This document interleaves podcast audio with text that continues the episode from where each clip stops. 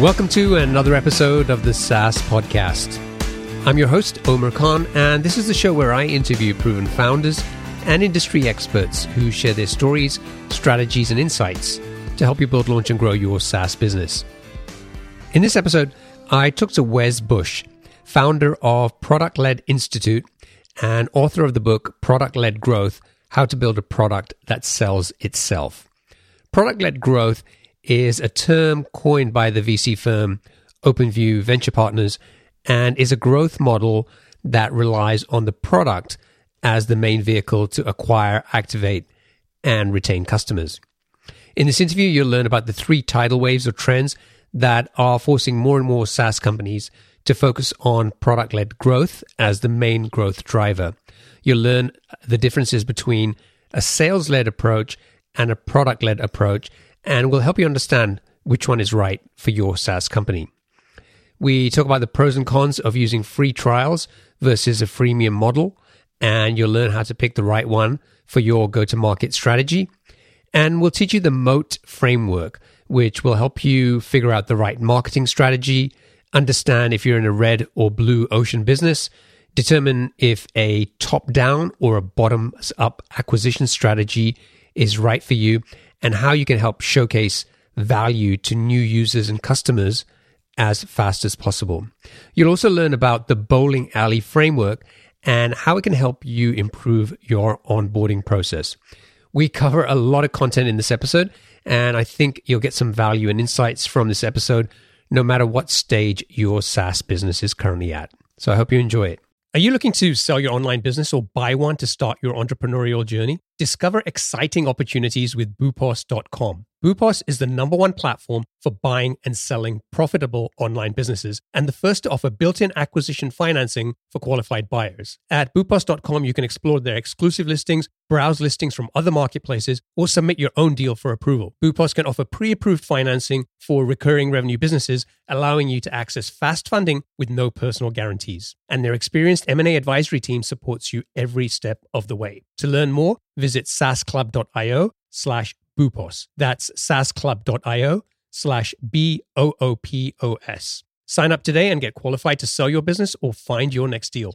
Is your team struggling with spreadsheets that can't keep up with your workflows? It's time to switch to Jotform Tables. Jotform Tables is an all in one workspace that lets you collect, organize, and manage data seamlessly. Not only can you create online forms to gather data directly in Jotform Tables, but it also serves as a powerful tool to manage and analyze the data collected from your existing Jotform forms. You can also import spreadsheets or enter information manually, and all your data is stored securely in one place. Jotform Tables makes collaboration a breeze. You can share your tables with a single click and work with your team in real time. Say goodbye to version control issues and hello to efficient teamwork. Get started with Jotform tables for free today at saasclub.io slash jotform. That's saasclub.io slash jotform.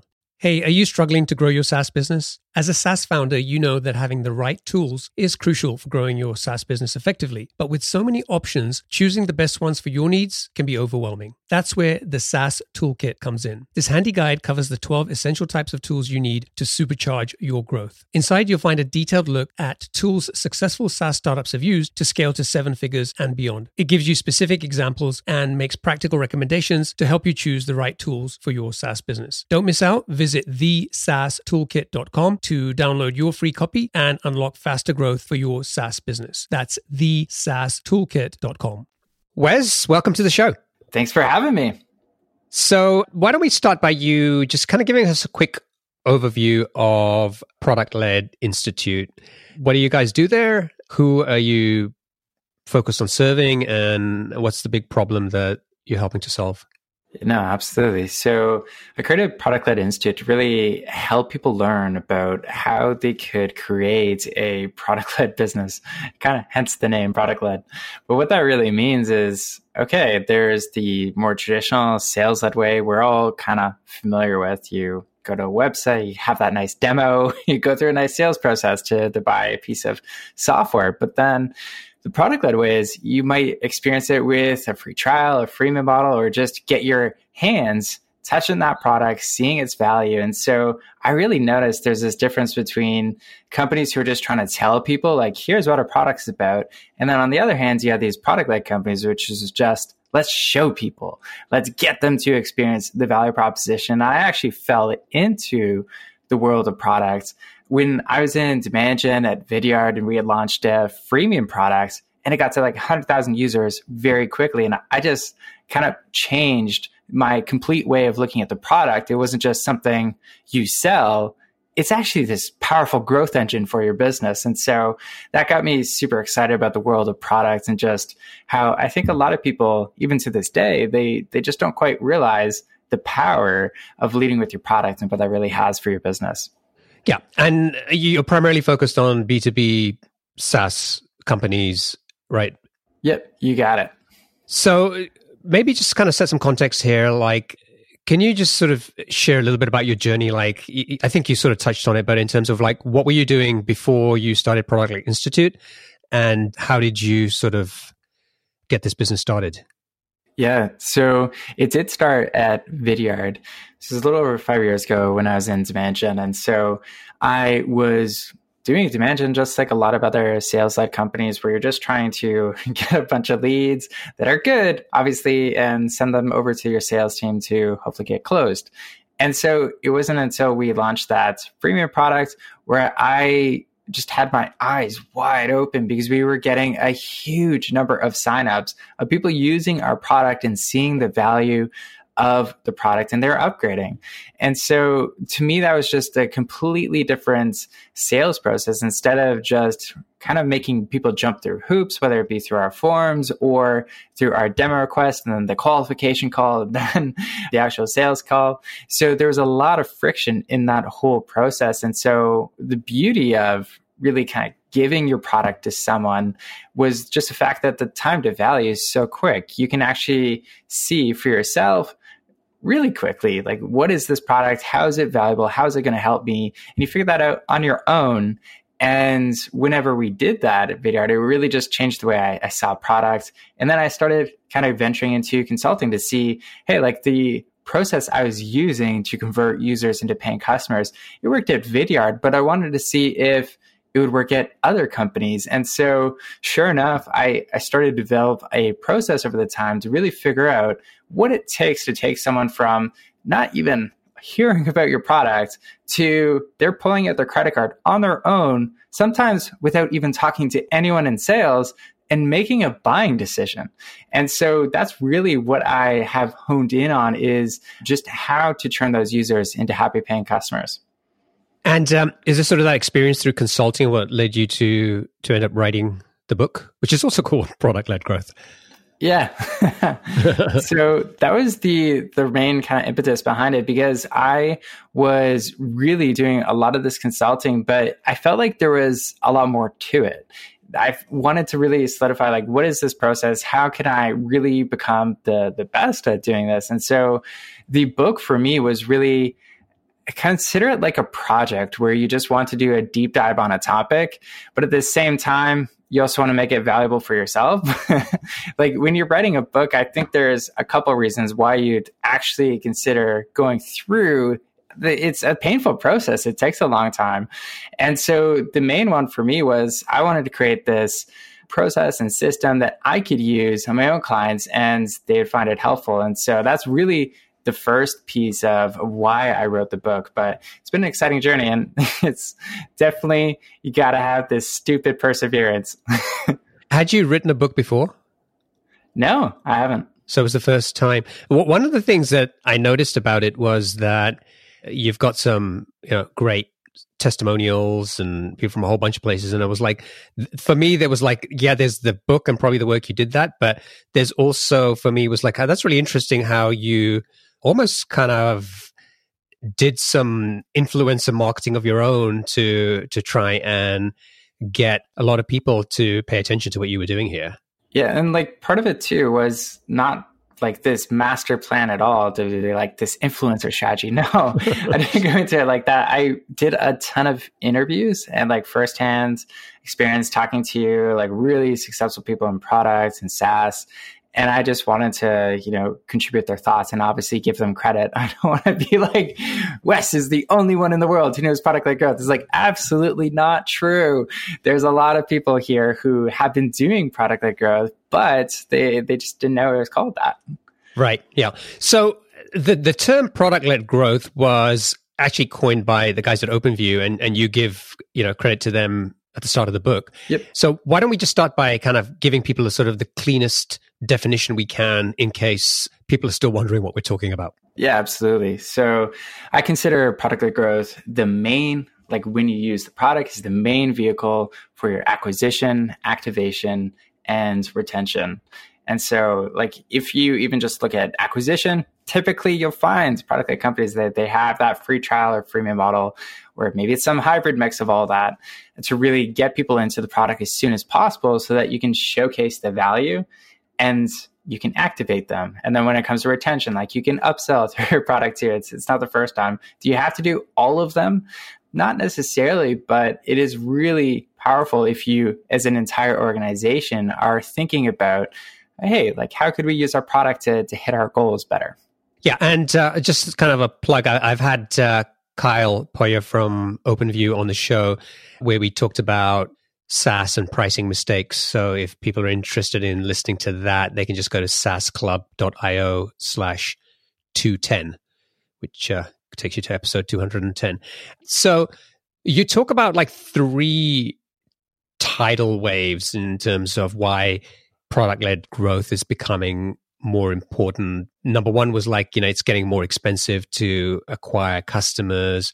Buyers are increasingly choosing to self educate themselves about products rather than having a sales rep come in and kind of you know give them a demo and how important the product experience is is becoming is sort of part of the the buying process so for people who are sort of like i think just i think there are two things here like number one is like if you don't have a sales force if you have a saas business today and you don't have a sales team or you're not doing demos and selling the product, people are coming to your site, signing up based on the onboarding and product experience they're they're choosing to buy, you're probably already doing product led growth. It's a question of, you know, how can you do that better?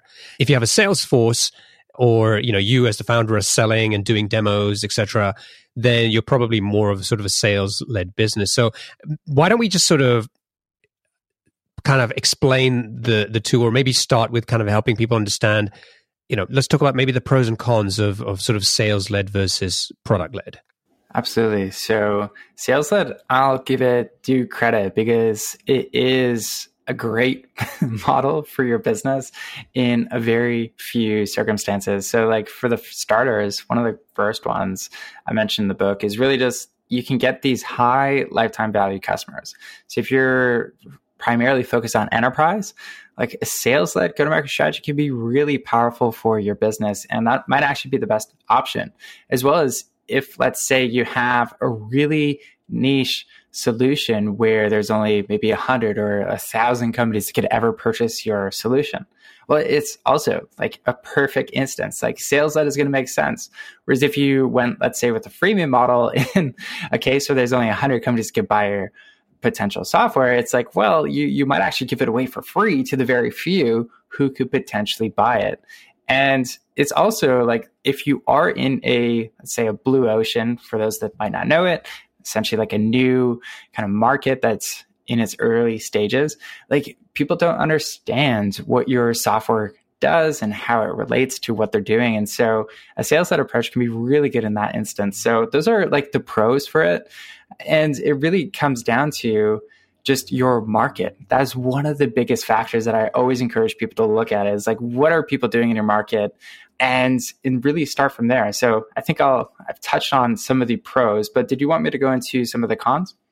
Yeah. I mean, first of all, I think it's important for us to probably clarify that you're not saying product led growth is the only way to do things and taking a sales led approach makes sense for certain companies in certain you know industries and you know so on but why why i think maybe talking about the product led sort of benefits maybe leads into talking about the cons of sales led so like why would someone choose a product led approach instead of of sales Definitely. So there's really two main reasons you would want to consider product led growth or product led model. The first one is because you really do have this dominant growth engine as a business.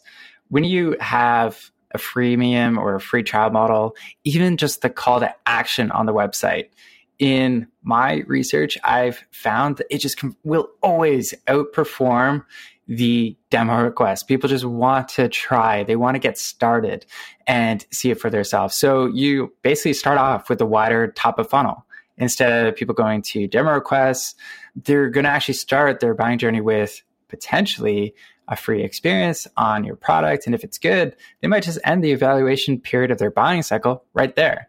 So the other piece too is you have this really cool ability to scale globally very quickly. So if your competitors, for instance, are all sales led, they're going to, yes, they could still sell across the world over Zoom or any of these products, but as soon as it comes to opening an office and really moving more of their sales force over there, it just takes a lot of time. Whereas if you just had a simple onboarding experience, you could scale so much more rapidly. But the other one I find a lot of founders salivating over when it comes to product led growth is just that it has a significantly lower customer acquisition costs because the one of the the big cons for sales led growth is the fact that while there's expensive salespeople, like good salespeople, really good ones, they're not cheap. And so what that ends up happening is because you're paying a lot for your sales team and potentially even getting those leads in the front door, your product now has to be sold at a premium. And that premium isn't necessarily because your product is 10 times more valuable than an alternative. No, it's because it's expensive to sell. And so a lot of people are starting to realize that and they're saying, hey, why am I paying a premium for this software product? And in the overall global market of SaaS, it's never been easier to create a software solution. It's never been cheaper. So there's tons of competitors in every single market. So right now the switching costs are really low. And so if you do have a better price, people are starting to realize like, hey, why am I paying this premium price? And so that is one of the the really big benefits for a product led go to market strategy. You really do have that lower customer acquisition costs and then that dominant growth engine where you do attract more people into your funnel that could get at least a taste test of what your product is all about. Okay, great. So one of the things you you talk about in the book is the moat framework. And I want to sort of dig into that. But before we do that, can you just sort of give us in a nutshell, like, what is that framework about? Why would somebody use that? How could it help them? Yeah. So the MOAT framework was really developed to help you. I call it choose your weapon, whether it's free trial, freemium, demo. It's really how you sell. And it really looks at four main factors. So M stands for your market strategy. So like what's going on in your market? How do you want to tackle it? And then the ocean is just looking at okay, like what is the the overall market trend? Is this uh, totally new business, new category that you're developing where it, people need a lot more educating to understand it, or is it super competitive? And then the other part is the the audience. So how are you selling? Is it you're just going after the the C level execs? There there might be a mismatch in the model that you have. And so the last one is just time to value. Like can people experience the value of your product very quickly? So I've found that those four indicators can really tell you a lot about which model will make the most sense for your business. Got it. Great. So let's dig into those. So the first one you talked about was marketing strategy. And there are uh, sort of three main types of strategies here that you cover dominant, disruptive, or differentiated. And from what I understand, this is an idea that actually came from a guy called Tony Ulwick, right? Like he wrote an article some years ago yep, about correct. this. So can you just explain to us like what, what is this strategy or this matrix that he sort of came up with? Yeah, absolutely. And it's brilliant strategy, which really just kind of boils down the main growth strategies you could use to obviously grow your business. And so if you I know for the listeners here, I'll try and describe the graph for you. So on one axis, there's like you can get the job done way better than the competition. And on the x axis, there's like, well, how much is this? Is it very expensive or is it very cheap or affordable, which is the better way of saying that? Yeah. And so there's the three main ones. So the first one is differentiated. And so this is essentially where you're going to get the job done a lot better than your competition. But the benefit is you can charge a lot more because it's really niche. And so if you think of HubSpot, if you're going to poke a hole in HubSpot and really try and tackle the same market, it's hard because, I mean, right now they're a really big player in that space. So it's like, okay, let's go after people who want real estate CRMs.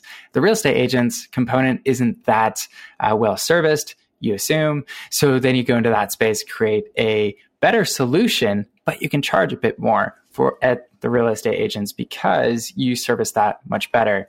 So in that particular strategy, I found that if you have like a free trial or a demo model, that can work really well in that particular instance.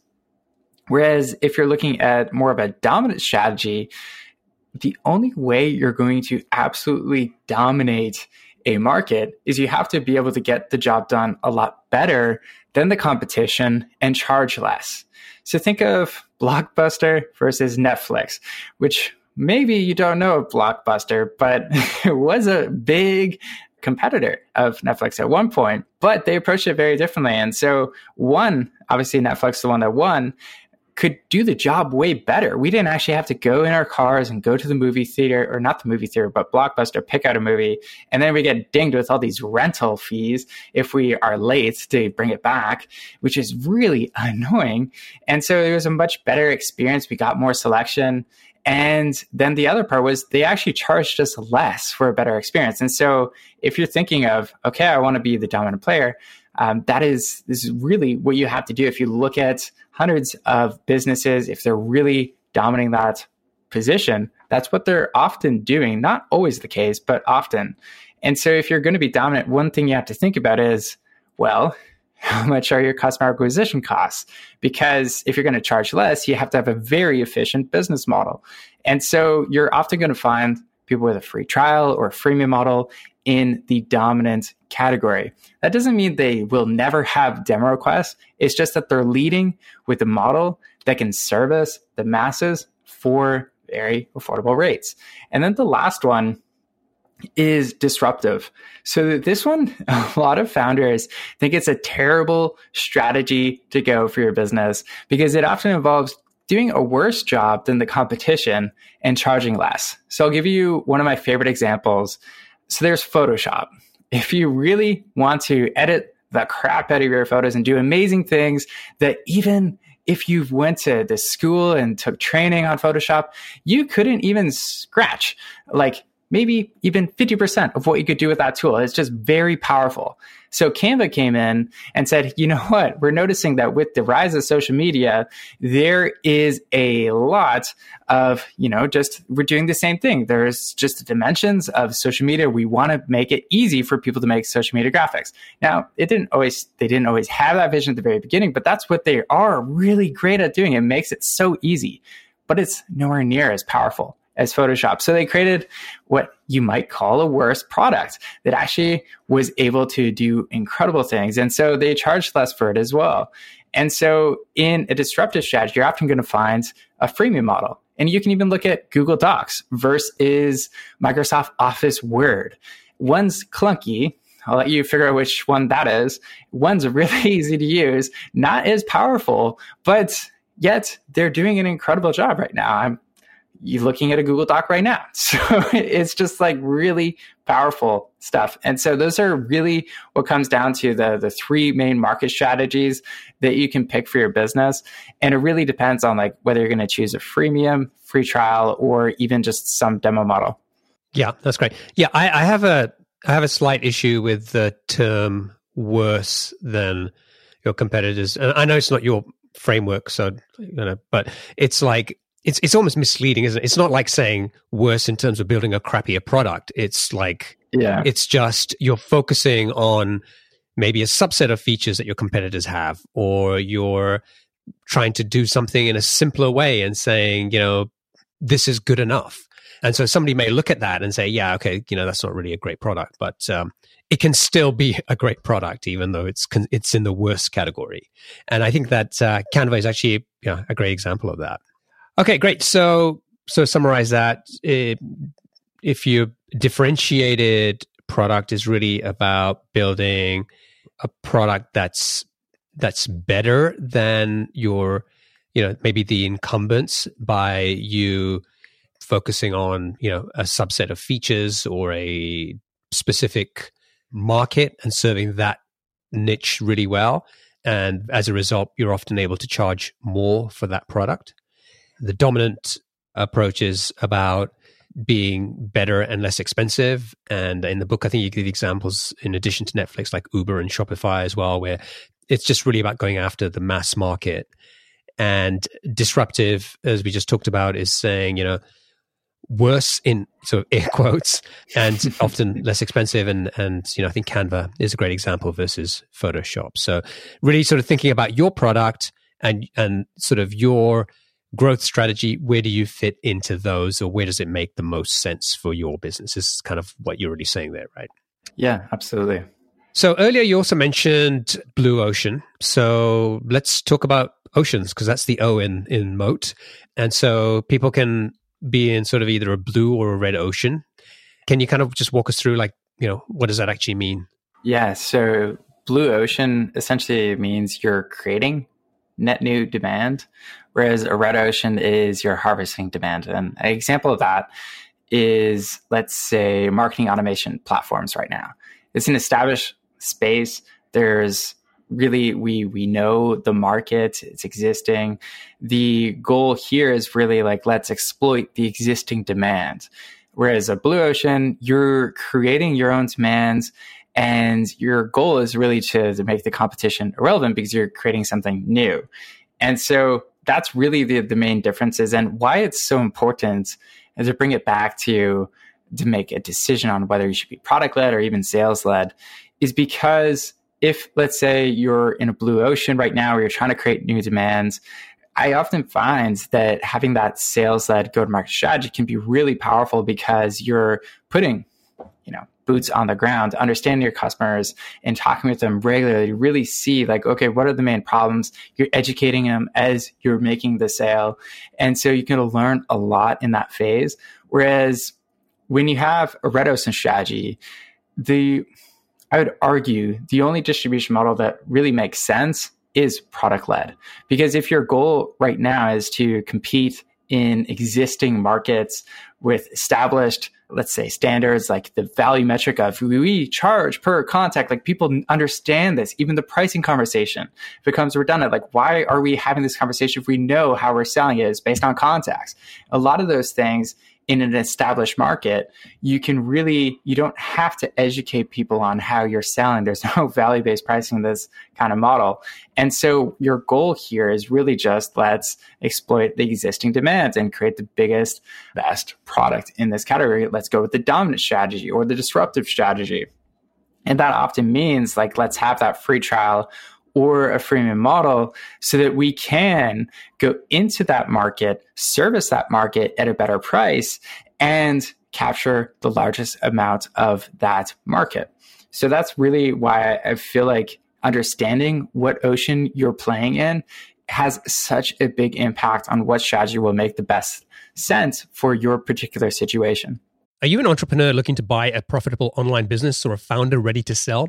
Boopos is the number one platform for buying and selling profitable online businesses. With their exclusive listings, as well as listings from other marketplaces, and the option to submit your own deal for approval, Boopos has you covered. Plus, they're the first to offer built in acquisition financing for qualified buyers of recurring revenue businesses, allowing you to access fast funding without personal guarantees. And their experienced M&A advisory team supports you every step of the way. To learn more, visit saasclub.io slash Boopos. That's saasclub.io slash B-O-O-P-O-S. Sign up today and get qualified to start your entrepreneurial journey or sell your business at the right valuation with boopos.com. Okay, so so Red Ocean is about like as you said harvesting demand, Blue Ocean is about creating that demand. And so, you know, I think it's about looking at your product and the market you're in, and you know, where are you actually going with this? Are, are, is there already an existing demand that you can serve, or is this something new that you kind of need to figure out how to sort of uh, sort of create create demand? I guess like you were doing at Vidyard, right? Yeah. So, could you take a product led approach in either of those, or is is one more of a better fit for for product led and one is better for for sales led like yeah it's a good question too because if you're looking at like a red ocean strategy there is it really does make sense to have that product led model but blue ocean i've actually seen people still make it work with a product led model. You really just have to get past that product market fit. If you don't have product market fit, I found it's really hard to make that model work because then you're fiddling around with your onboarding, but you're not talking to customers and you're just trying to go with this touchless experience, which if you understand your market and your customer very well, kudos to you. It could really work. But if you're stuck in that product market fit, it is really difficult and challenging. And I've seen people jump the gun on the product led motion in a blue ocean too quickly without that product market fit. And it hasn't worked out. So that's really why I recommend understanding, getting past that hurdle first. Now, the other thing that a lot of people don't necessarily think about is there's different layers to every market. I'll give you an example. So a lot of people kind of like broad stroke, like, okay, let's look at the business intelligence market right now. Let's say it's, we just call it a red ocean, complete red ocean. No, like there's different segments of that market that could be in a blue ocean and others that are in a red ocean. I'll give you an example. So one of my clients was uh, like a business dashboard tool. And so they looked at the enterprise level. If you're selling a lot of these like complex business intelligence solutions, there was so much competition. It was a complete red ocean. And they then started to look at the SMB market. So they had a very easy to use tool. They said, okay, let's actually start here. It's more of a blue ocean. Let's, let's start making our moat around these SMBs. Let's service them. Let's help them out.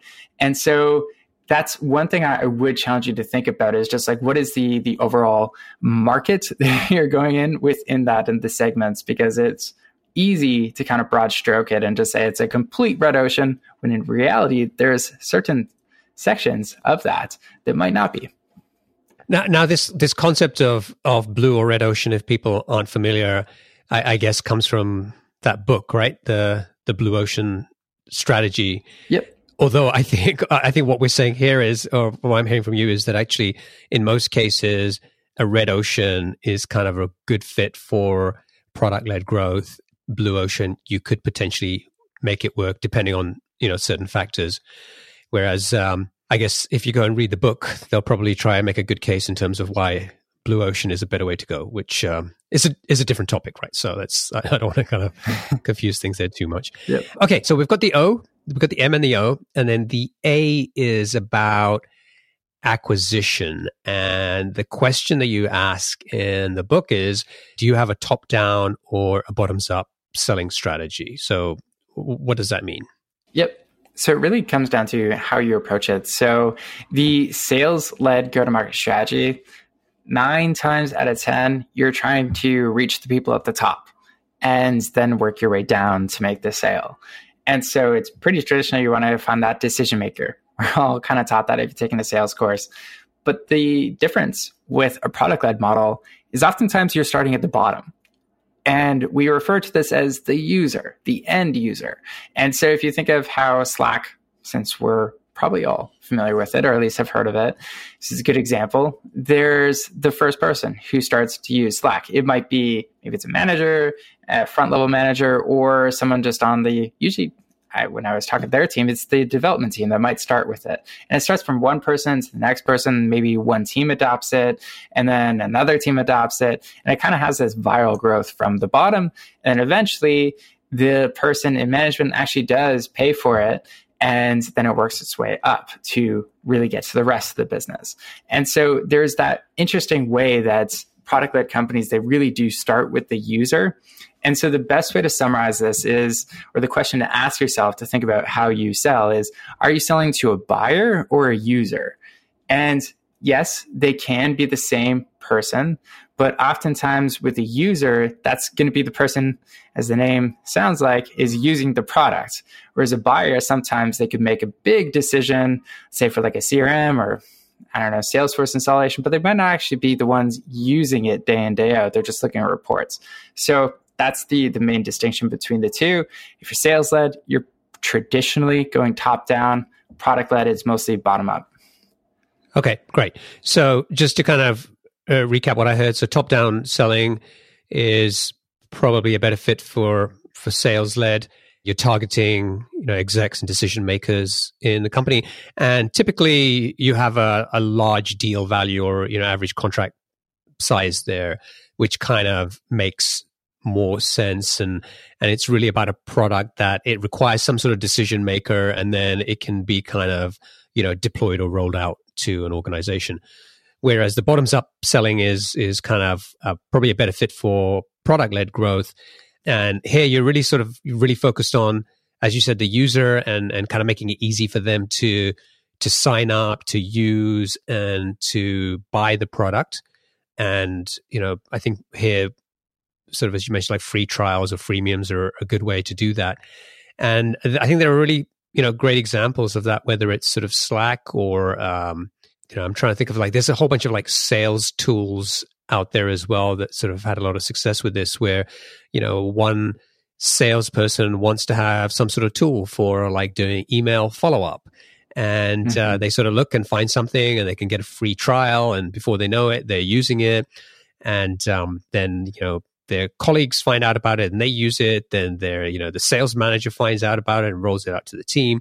And that's kind of basically what it means right? It's kind of going up from one user and then it's kind of getting exposed to management or more senior people who then sort of take take sort of uh, the lead in, in sort of rolling it out kind of across the organization. Yeah absolutely. Okay great. So that's the a covered. And then finally the t in moat and so you describe that as like time to value or how fast you can showcase your value. So tell us about that. Yeah, so time to value is actually one of the, the most important indicators whenever I look at a product that might have a potential to eventually go down this product model, especially if they're sales led currently. And so, what I really mean by time to value and how you could break it down is just how fast can you really showcase value in your product? Now, if you're have like a very enterprisey product, it could take months for people to actually see the value of your product. And if you have a product that's in that sort of situation, it can be really tricky for you to make it work. Let's say you have a product where it takes that three months to really see value, but you have a 14 day free trial there's going to be this big mix match where you know people might actually still purchase the product but then they're still in this testing phase and they might churn out in a month or two when they figure out like if this is a good fit for them or not. But on the other hand if let's say you had a very quick time to value i'm thinking of like a lot of b2c consumer products right now they they mastered this. Product that grow to them is nothing new. They've been doing this for a really long time if you look at even Netflix or Spotify, I'm talking mostly content products right now since they do have a very quick time to value, but we could really see the value fast. And that means that once someone has experienced the value, the whole beauty of it is your product's doing the majority of the selling. When people see that value, they start to trust your products more. If it's a good experience, that is. If it's not a good experience, it could actually work against you. And so time to value is such a, a beautiful thing to monitor in your products because if you do have a quicker one, then it could be really interesting for you to try out a product led model and see if you can get people to that point in your product on their own when they make that decision and say, Hey, this really helped me. This was insanely valuable.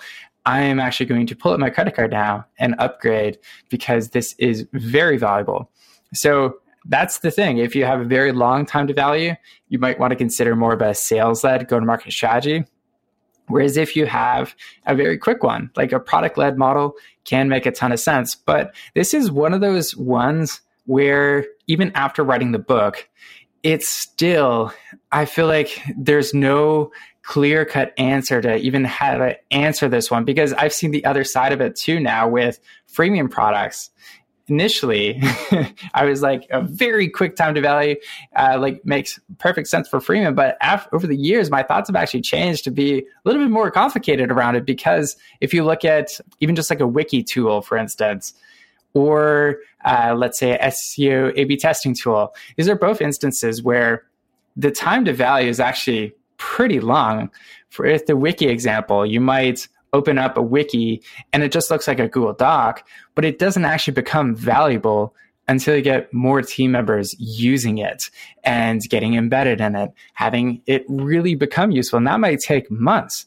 And so the time to value is really important to think about, even if it's freemium, where you don't force people to have that time limit or freemium. But if it's really kind of clunky and complicated and someone has to actually contact you to use the product, then it's, it's most likely going to be sales led. But it, I just wanted to bring up those other kind of use cases of the longer time to value because, like anything, it's never going to be clear cut or dry, but it does have a big impact on if someone could get to that value on their own. Oh yeah, yeah. No, I, I totally agree with that. And one of the the points that I remember you made in the book was the difference between perceived value and experience value. And and sort of my takeaway from that was you know, perceived value is really about what the customer what's the promise that your marketing is making that they think that they're going to get from your product. And then experience value is what actually happens. And then how big of a gap is there between the two right? That's that's where the problems kind of occur. And the b2c example i think is really good because that's one extreme where you know if you've never used netflix before and you go there and it's like oh netflix i can stream movies is basically the promise. And if all I have to do is uh, complete a form to sign up, put in my credit card information, and then I get a page with a whole bunch of you know movie art, and I can click on any one and play a movie. Wow, that was it, right? I mean, how quick was that to get to value, right? Whereas uh, you gave some examples, and there was one that I so it came to mind talking to uh, a SaaS founder recently was, you know, they they had a product around sort of focus on a sort of HR and it was about sort of helping with deal with, you know, employees, uh, you know, coaching employees and employee morale and stuff like that. And so even if you kind of had a freemium model there and all of that stuff and the product was great, you're still going to have a lot of time involved in getting this set up, having to get the uh, the employee to use it, to schedule actual time, to have a coaching conversation with the employee, to do a follow up to make sure did the conversation actually result in something meaningful for them, right? And that is probably the other extreme that it's like no matter what you do, there's going to be a whole bunch of challenges for you to get that type of customer to see value. I absolutely agree. Okay, great. So that's the the moat framework. So marketing strategy is it about dominant, disruptive, or differentiated? The O is about ocean conditions. So you know, are you are you going into a red or a blue ocean? Acquisition is it about a top down or bottoms up strategy? And then the T is time to value, like how fast you can showcase your value. So let's not pick the extremes of time to value, the Netflix or the example I just gave. let's yeah. talk about, you know, sort of more normal businesses. What can founders of SaaS SaaS businesses be doing to get to showcase their the value of their product faster? Yeah, and so I feel like it really comes down to the conversation of like is it free trial, freemium, or or some hybrid of this model because where I see actually the most founders making a mistake is they just think it's just freemium or free trial. And that's not true. There's a lot of different areas within that. I can't mention the company, but here, here's an example. So the product was like geared towards product folks. And in order to get any value out of the product, they had to essentially give a piece of code to development teams so they could do things in the product to guide people. And so in that particular use case, the thing was, if you gave them a 14 day free trial or even a 30 day free trial, it wasn't in their control. they had to go through the development team and then jump some hoops to get the, the code into the product before they could even get to value. And so they had a free trial for the longest time. But then they started to realize like people are still buying, but then they're churning out at like month two or month three. And they really started to, to talk to the more of these people to figure out like, why is this? Uh, we have a good product here, but why are they, they buying in the first place? And for them, it, it really came down to they were still in the evaluation phase. They wanted to see what the product was capable of, but their development team, especially in some of these bigger enterprises they were selling to, it took a long time for them to get that code into the product. And so they just Uh, outright buy it for a few months to see how it worked. And so in that case, they actually decided, like, let's go with more of a, a hybrid model where we'll give people a free version of the product for a certain number of users so you can kind of cap your costs on the the back end of this all and so that's what they, they did. They had this unlimited kind of free trial, which was it was capped by the usage of the product, but people could take as long as they wanted to really see the value tested out on a bunch of users to see how it really interacted and could feel for it. So the one recommendation for any founder or listening is just don't put yourself in a box of free trial versus freemium because you can slice and dice it in different ways. And the other thing I would definitely challenge, especially bootstrap founders, to think a lot about is what cost are you willing to put aside for free users? Because free users, although it's free for them to sign up, there's often a cost associated on your end. So if you cap it, like in that instance with the hybrid approach, where you give people the unlimited time to do it, but then there's a certain number of users that can potentially show this to, then there's other ways of controlling costs on your end as well. So um, definitely make sure you protect your downsides you before uh, you run this very unprofitable business because we're not nonprofits. totally. Okay. So in terms of like getting us you know to showcase your value or the time to value that you you talked about i, I think in, in many ways well i think first of all it the i think the prerequisite is you got to make sure you have a good product right? Definitely. a lot of this stuff doesn't work if your product is crappy so fix that stuff first. But then beyond that i think it's about having a great onboarding experience. And in your book you talk about something called the bowling alley framework.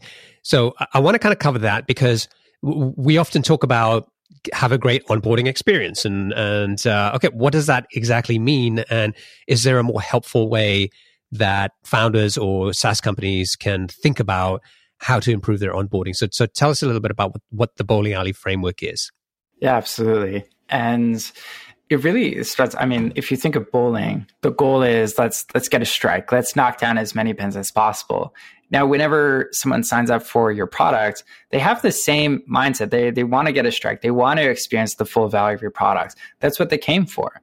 But what a lot of founders miss is that it's actually pretty hard to do that. Even if you're okay at bowling, are you going to get strikes every single time? I know I don't. And I don't know about you, if, unless you're some sort of bowling master, but it's hard to, to get to that. I wish. I know. Definitely. And so if you think of bowling, like it's a great analogy because there's you could have the option of putting up bumpers. And if you think about okay, the main goal of someone signing up for our product is let's get them to strike out. Um, how do we get more people to do that? Well, it's it starts with how do we make that easier? Do we have a, a, straight line of knowing like exactly what steps does someone actually need to do to get to value. And then we basically, if there's a step that could be eliminated, we eliminate it. If there's a step that could be delayed, that's currently, maybe it's an advanced step, let's delay it so that we just have this straight line of mission critical steps that it takes for someone to experience the value. And then what you can start to do it at that point is layer on the bumpers. And the first one I recommend is called a product bumper.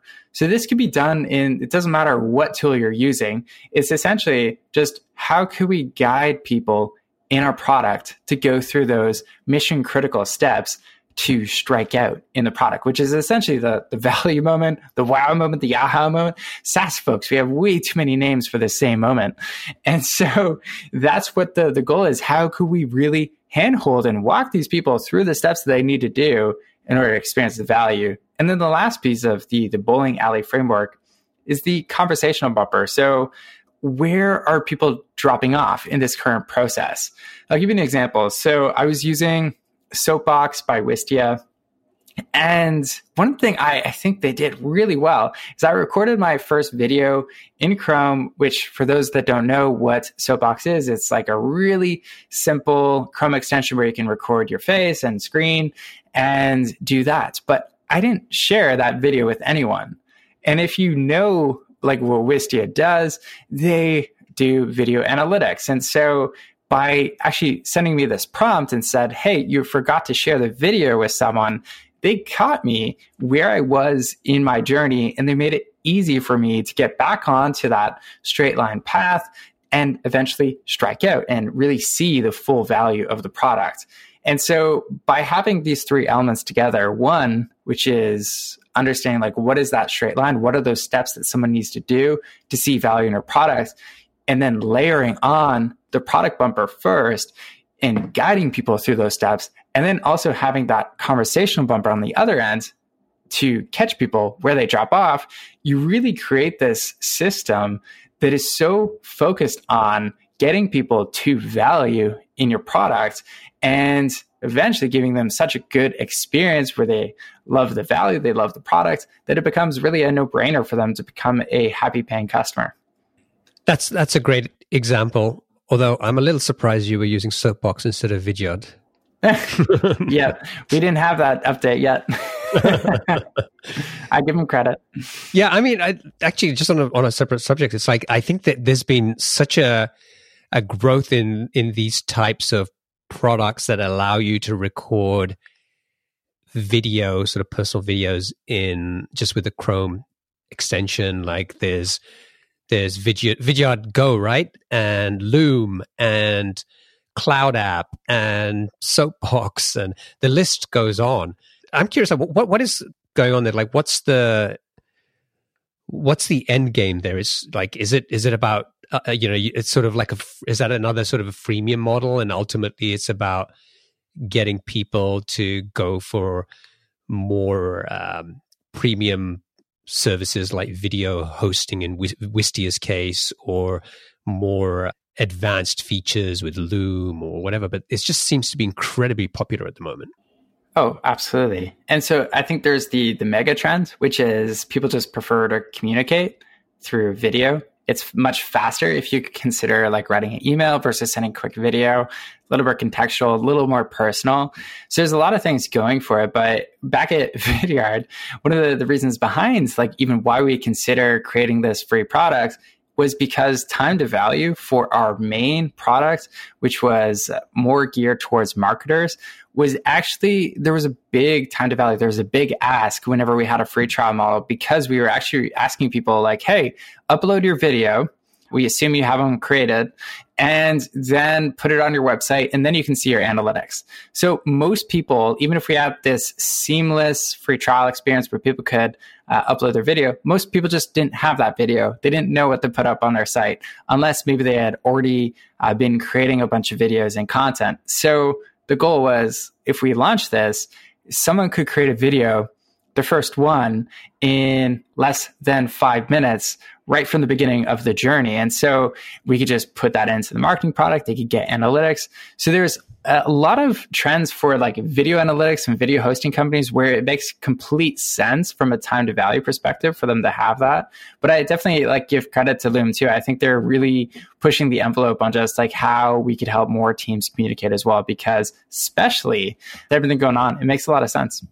Yeah, and and I, I think you're right. There's um there's definitely more video, sort of personal video, sort of being used as as sort of a more effective communication tool. I get more of those, but I think for me, it's like it's solving a problem, but it's also creating a problem because you can. Yes, it's faster to record a video and send it to somebody, but it's you can waste a lot of time listening or watching that video where someone's talking for 10 minutes and they're not getting to the point. Whereas if they just sent an yeah. email, you could just scan through the text and got to got the gist of uh, where they're going. So I think that's going to be the next uh, problem to solve there. Yeah, uh, we can maybe talk about that another day. Two times speed or three times speed, so important. yeah. Great. Okay, awesome. Wes, that has been awesome. Thank you so much for uh, walking us through that and kind of giving some some really valuable um, you know insights and ideas and some of the frameworks that you talked about here if people want to kind of check out the book yourself you can just uh, grab a copy from amazon it's called product led growth by wes bush and if people want to check out product led institute they can go to productled.com and if folks want to get in touch with you, what's the best way for them to do that? Yeah, you can always reach out to me on LinkedIn. Just type in Wes Bush and I should pop up there. Awesome. Wes, thank you for joining me and uh, wish you all the best. Likewise. Thanks for having me. Cheers. Do you dream of owning a profitable online business or are you looking to sell yours? Boopos.com is the number one platform for entrepreneurs and founders alike. With Boopos, you can discover exclusive listings, browse listings from other marketplaces, or submit your own deal for approval. As the first platform to offer built in acquisition financing for qualified buyers, Boopos makes it easier than ever to acquire a recurring revenue business without personal guarantees. Their experienced M&A advisory team is dedicated to supporting you throughout the process, ensuring a smooth transaction. Don't miss out on this exciting opportunity. To learn more, visit saasclub.io slash boopos. That's saasclub.io slash B-O-O-P-O-S. Sign up today and get qualified to sell your business or find your next venture. Are you still wrestling with rigid spreadsheets that slow down your team? Jotform Tables is a solution you've been looking for. Jotform Tables combines the power of a spreadsheet with the flexibility of a database. You can collect your data through customizable online forms, and Jotform Tables automatically organizes and stores all the data submitted through your Jotform forms. You can also import and export files and collaborate with your team effortlessly. All changes are synced in real time, so everyone is always on the same page. But Jotform Tables is more than just a spreadsheet alternative with conditional formatting, data visualization, and more than 250 integrations. It's a complete productivity platform for your team. You can even automate tasks and workflows to save time. Ready to centralize your data, boost your team's efficiency, and take your productivity to new heights? Sign up for free at saasclub.io slash jotform. That's saasclub.io slash jotform. Attention SaaS founders, are you determined to scale your B2B business to that coveted million dollar ARR milestone? I've got something that can help you get there faster. Introducing the SaaS Club newsletter, your weekly companion on the journey to SaaS success. Packed with proven strategies, practical insights, and exclusive interviews with B2B SaaS founders who've been where you are, this newsletter is your ticket to accelerated growth. Each week, in just five minutes, you'll gain access to a treasure trove of growth tactics, lessons learned, and insider tips to help you navigate the challenges of the early stages and scale your business to seven figures and beyond. So why wait? Become part of a 4,000 plus strong community of SaaS founders and entrepreneurs who are already harnessing these insights to drive their growth. Visit saasclub.io slash newsletter and subscribe to the SaaS Club newsletter today. Gain the support and expertise you need to keep forging ahead on your SaaS journey.